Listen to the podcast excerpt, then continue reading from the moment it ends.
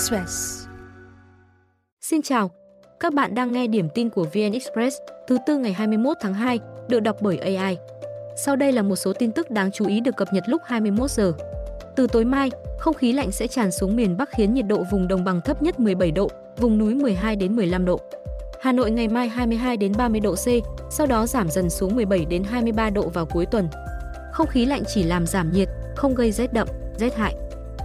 Cùng lúc, miền Trung chịu ảnh hưởng của không khí lạnh ít hơn khi chỉ Thanh Hóa xuống dưới 20 độ C. Trong khi đó, Đông Bắc Bộ sẽ có mưa từ đêm 22 đến ngày 24 tháng 2. Còn Bắc Trung Bộ mưa rông, nhiều khả năng kèm theo lốc, xét, mưa đá và gió giật mạnh từ ngày 23 đến 24 trên 2. Ngoài ra, từ chiều tối ngày 22 tháng 2, vùng biển phía đông bắc của Bắc Biển Đông có gió mạnh cấp 6, sóng biển cao 2 đến 4 mét. Trong văn bản tham gia ý kiến giải trình một số nội dung mới của dự thảo luật trật tự an toàn giao thông đường bộ mới đây, Bộ Công an nêu rõ quan điểm bảo lưu quy định nồng độ cồn bằng không khi điều khiển phương tiện. Bộ Công an khẳng định điều kiện giao thông và văn hóa tiêu thụ rượu bia ở Việt Nam rất đặc thù nên cần duy trì chủ trương không lái xe khi có nồng độ cồn. Theo khảo sát, Việt Nam là nước có mức tiêu thụ rượu bia thứ hai trong khu vực Đông Nam Á, thứ 10 châu Á và thứ 29 trên thế giới. Bộ Công an cho rằng tỷ lệ này đáng báo động. Do đó, việc kiểm soát chặt chẽ nồng độ cồn giúp bảo đảm an toàn giao thông và trật tự xã hội. Bên cạnh đó, việc quy định nồng độ cồn bằng không sẽ giúp người lái xe tránh được tình trạng bị ép uống rượu khi văn hóa của người Việt có tính cả nể. Tại các nước phát triển, ô tô đi theo làn và khoảng cách phù hợp với tốc độ. Điều này cho phép lái xe có khoảng 0,5 giây để nhận biết tình huống khẩn cấp, 0,5 giây tiếp theo để có phản xạ. Như vậy, nếu tài xế vi phạm để xảy ra tai nạn cũng hạn chế tai nạn liên hoàn. Để đạt được điều kiện này, ô tô đi với vận tốc 40 km/h thì khoảng cách giữa hai xe là hơn 22 m.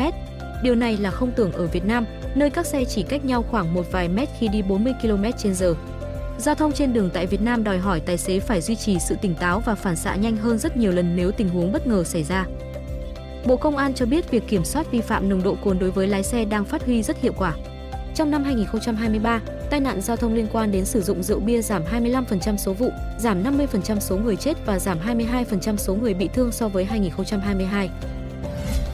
Sau tai nạn liên hoàn trên cao tốc Cam Lộ La Sơn khiến ba mẹ con tử nạn hôm 18 tháng 2, cảnh sát giao thông tăng cường tuần tra lưu động kết hợp kiểm tra cố định tại các điểm ra vào cao tốc và xử lý nhiều tài xế phóng nhanh, vượt ẩu. Ngoài ra, cảnh sát sẽ quay video ô tô vi phạm để phạt nguội.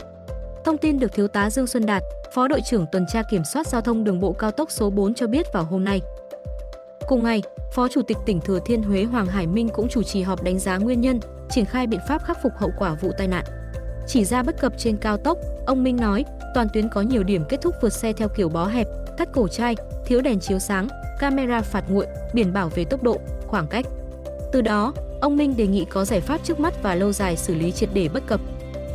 Cao tốc Cam Lộ, La Sơn là một trong năm tuyến cao tốc trên cả nước hiện có hai làn xe, mặt cắt ngang 12 m, chỉ một số đoạn vượt rộng 23 m, 4 làn xe.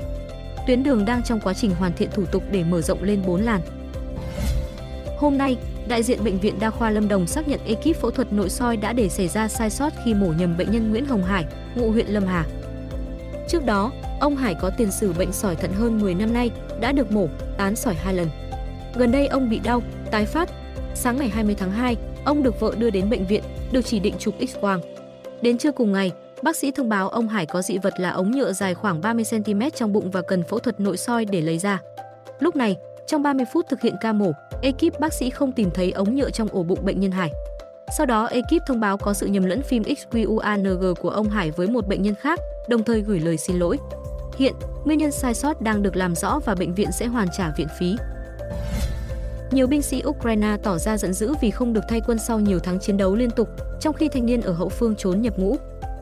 Điển hình theo chỉ huy một tiểu đoàn xung kích đường không của Ukraine cho rằng lực lượng cần thời gian để hồi phục trước khi quay trở lại tiền tuyến. Ngoài ra, một số bê bối tham nhũng trong chính phủ Ukraine cùng tình trạng quan liêu và các thủ tục hành chính như khê cũng là nguyên nhân khiến một số người không muốn cầm súng. Thiếu người tình nguyện nhập ngũ khiến Ukraine phải lên kế hoạch áp dụng các biện pháp cứng rắn hơn. Chính quyền Tổng thống Volodymyr Zelensky tháng 12 năm 2023 công bố dự luật huy động thêm quân với mục tiêu tuyển thêm 450.500.000 lính. Dù vậy, có một số ý kiến lo ngại về tính hiệu quả của việc ép người dân nhập ngũ.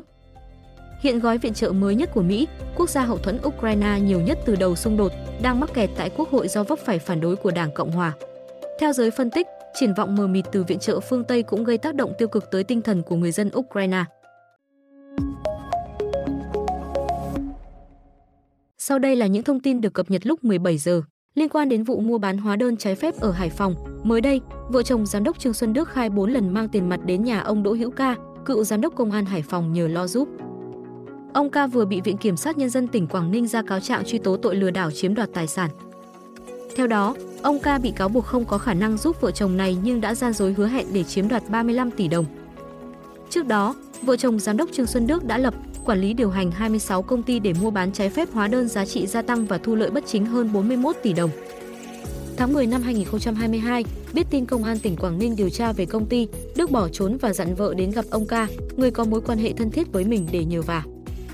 Sau 4 lần đưa tiền, đến gần trước Tết Nguyên đán năm 2023, Đức cùng vợ đến nhà ông Ca tại huyện Thủy Nguyên để hỏi kết quả. Tại đây, ông Ca nói đã lo xong việc ở công an Hải Phòng, còn ở công an Quảng Ninh nhờ người đàn ông tên Giang.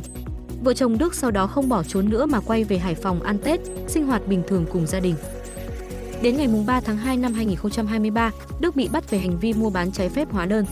Vợ Đức bị bắt ngày 7 tháng 2 năm 2023. 11 ngày sau, ông Ca cũng bị công an tỉnh Quảng Ninh bắt. Viện Kiểm sát Nhân dân tỉnh Quảng Ninh truy tố ông Đức và Ngọc Anh về tội mua bán trái phép hóa đơn chứng từ thu nộp ngân sách nhà nước và đưa hối lộ. Nhiều đồng phạm khác cũng bị truy tố tội mua bán trái phép hóa đơn chứng từ thu nộp ngân sách nhà nước và trốn thuế. Về phía ông Ca khẳng định chưa tác động, chưa dùng 35 tỷ đồng để lo chạy tội. Ông nộp lại số tiền này. Còn khi khám nhà, cơ quan chức năng tạm giữ nhiều tiền mặt, trang sức, vàng, sổ đỏ. Vợ chồng ông Ca khai đây là tài sản có được thông qua việc tiết kiệm trong quá trình công tác, bố mẹ để lại. Theo cơ quan tố tụng, dù các tài sản này không liên quan vụ án nhưng cơ quan điều tra vẫn sẽ làm rõ. Nói với VN Express sáng nay, huấn luyện viên Văn Sĩ Sơn cho biết vừa gạch tiền đạo Nguyễn Đình Bắc khỏi danh sách thi đấu của Quảng Nam tại V-League 2023-2024. Cầu thủ này bị giáng xuống đội trẻ vì vi phạm kỷ luật nội bộ. Cụ thể, theo ông Sơn, Đình Bắc thường vắng mặt khi hội quân với lý do lỡ chuyến bay hoặc ngủ quên. Tình trạng này xảy ra sau khi tuyển thủ trở về từ ASEAN Cup 2023. Chiều nay, trên trang cá nhân, Đình Bắc đã công khai xin lỗi huấn luyện viên Sĩ Sơn cùng đội bóng và người hâm mộ. Anh thừa nhận bản thân đã mất tập trung, xem đây là bài học quý giá trên con đường sự nghiệp và đặt mục tiêu được ra sân trở lại ở câu lạc bộ Quảng Nam. Trước đó, Đình Bắc được huấn luyện viên Philippe Chusier đưa lên tuyển tham dự ASEAN Cup 2023. Anh cũng là người ghi bàn gỡ hòa 1-1 cho Việt Nam trong trận gia quân gặp Nhật Bản. Đình Bắc được cho là sẽ tiếp tục nằm trong kế hoạch triệu tập của huấn luyện viên Chu Xie vào tháng 3 để tham gia hai trận vòng loại World Cup 2026. Đây được cho là những trận đấu then chốt, có thể quyết định khả năng giành một trong hai tấm vé đi tiếp của Việt Nam. Hơn một tháng sau phiên sơ thẩm, Tòa án Nhân dân Hà Nội thông báo đã nhận được nhiều đơn kháng cáo, trong đó cựu Bộ trưởng Y tế Nguyễn Thanh Long và Tổng Giám đốc kiêm Chủ tịch Công ty Cổ phần Công nghệ Việt Á Phan Quốc Việt xin giảm nhẹ hình phạt. Cụ thể, có 12 bị cáo và 4 cá nhân, đơn vị có quyền nghĩa vụ liên quan xin giảm nhẹ hình phạt lẫn hưởng án treo. Riêng đơn của ông Long và Việt gửi hôm ngày 16 tháng 1, tức 4 ngày sau phiên sơ thẩm. Trong 12 người kháng cáo, không ai kêu oan. Trước đó, cựu Bộ trưởng Y tế Nguyễn Thanh Long bị tuyên 18 năm tù do nhận hối lộ 51 tỷ đồng của Việt Á. Còn Tổng Giám đốc kiêm Chủ tịch Công ty Cổ phần Công nghệ Việt Á Phan Quốc Việt bị tuyên 29 năm tù ở tòa sơ thẩm. Từ ngày 2 tháng 3, tàu cao tốc Vũng Tàu, Côn Đảo khai thác trở lại với tần suất giảm một nửa so với trước, sau 7 tháng dừng vì thời tiết xấu, khách sụt giảm. Sau chuyến đầu tiên, tàu sẽ ngừng chạy 5 ngày để kiểm tra và sẽ vận hành đều đặn với tần suất 3 chuyến ra đảo vào ngày thứ hai, 4 và 6, về đất liền thứ ba, năm và chủ nhật. Tuyến tàu cao tốc Vũng Tàu, Côn Đảo mở cách đây 5 năm. Tuyến này giúp rút ngắn thời gian từ Vũng Tàu ra Côn Đảo chỉ hơn 3 giờ. Mới đây, Ukraine vừa ra lệnh rút quân khỏi thành trì chiến lược Avdiivka nhằm bảo vệ tính mạng binh sĩ trước nguy cơ bị lực lượng Nga bao vây hoàn toàn. Đây được coi là thất bại nặng nề nhất của Ukraine kể từ khi thành phố Bắc Mút thất thủ hồi năm ngoái. Cùng lúc, một quan chức cấp cao ở Kiev tuyên bố chỉ có 6 binh sĩ bị bắt làm tù binh trong quá trình rút khỏi thành phố. Người này cũng cho hay, phía Nga đã hứng chịu tổn thất nặng nề về người và khí tài trong quá trình tấn công Avdiivka. Trong khi đó, Mỹ cho rằng thất bại ở Avdiivka cùng những biến động liên tiếp trong nội bộ quân đội Ukraine đã giáng đòn nặng nề vào sĩ khí của lực lượng, gây tổn hại nghiêm trọng tới nỗ lực tuyển quân để bổ sung lực lượng của Kiev. Gần 9.000 bác sĩ nội trú Hàn Quốc vừa nộp đơn xin nghỉ đồng loạt trong hai ngày qua, nhiều bệnh viện lớn hỗn loạn và phải hủy loạt ca phẫu thuật. Hành động này nhằm phản đối việc tăng chỉ tiêu tuyển sinh vào ngành y thêm 2.000 người từ năm 2025 của chính phủ Hàn Quốc. Các bác sĩ nội trú lo ngại kế hoạch tăng số lượng sinh viên trường y này sẽ tác động tới chất lượng dịch vụ y tế, cũng như ảnh hưởng đến thu nhập và địa vị xã hội của họ. Để khắc phục tình trạng hỗn loạn, chính phủ Hàn Quốc đã yêu cầu hơn 6.000 bác sĩ nội trú quay lại làm việc, đồng thời tăng thời gian vận hành tại 97 bệnh viện công và mở cửa các phòng cấp cứu tại 12 bệnh viện quân đội cho người dân. Bất chấp yêu cầu này, các bác sĩ nội trú vẫn không có dấu hiệu nhượng bộ. Hàn Quốc cho biết quốc gia này có tỷ lệ bác sĩ trên dân số thấp nhất trong các nước phát triển và chính phủ đang nỗ lực tăng số lượng bác sĩ. Thông tin sẽ tiếp tục được cập nhật lúc 21 giờ.